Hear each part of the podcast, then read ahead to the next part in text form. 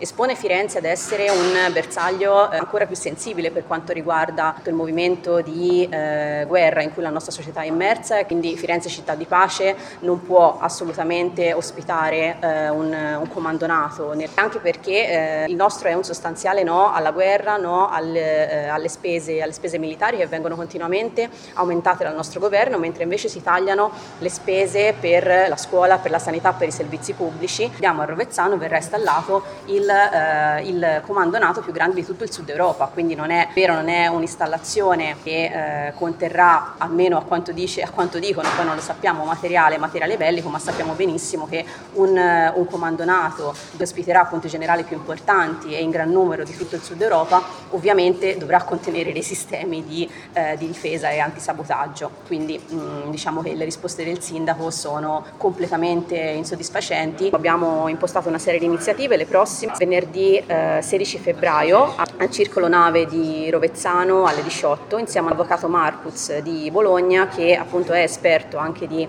eh, di questioni militari e di competenze appunto anche dei, dei, comuni, delle istituzioni per quanto riguarda quello che ruota attorno alle installazioni eh, militari e simili. E il 17 abbiamo indetto il presidio, un presidio davanti proprio alla caserma Predieri a cui invitiamo tutti a partecipare da, a partire dai, dai cittadini, sindacati e anche anche appunto i candidati sindaco che poi chiederanno il voto a questi cittadini e quindi riteniamo giusto e doveroso che debbano esprimersi e prendere posizione eh, sull'installazione del comando.